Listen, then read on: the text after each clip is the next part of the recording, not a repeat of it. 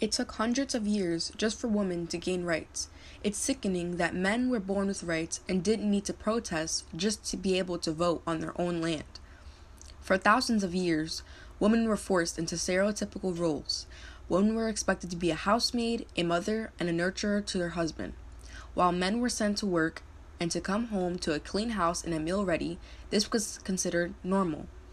Women weren't permitted to work or have a life of their own when married.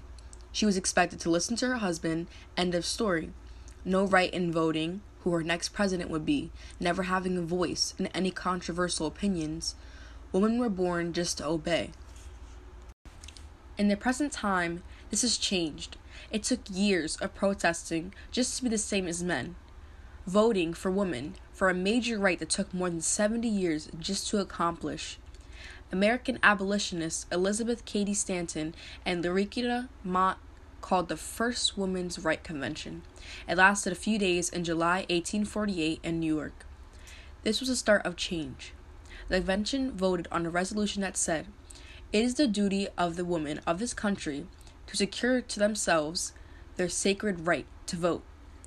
A main leader in the women's suffrage movement was Susan B. Anthony.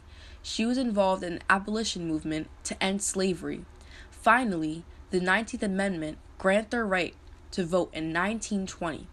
After years of rebelling and trying to convince Congress that women were citizens too, they finally gained their right to vote.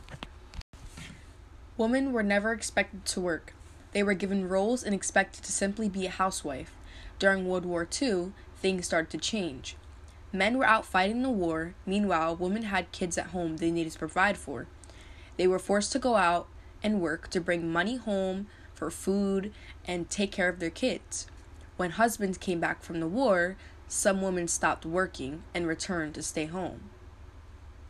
Others that continued to work faced wage discrimination. That brought home less money than their male partners. This didn't stop until the Equal Pay Act was passed in 1963 to abolish wage discrimination based on gender. In 2014, a woman named Lilly Ledbetter had experienced an issue with unequal pay. She worked at Goodyear for quite a few years.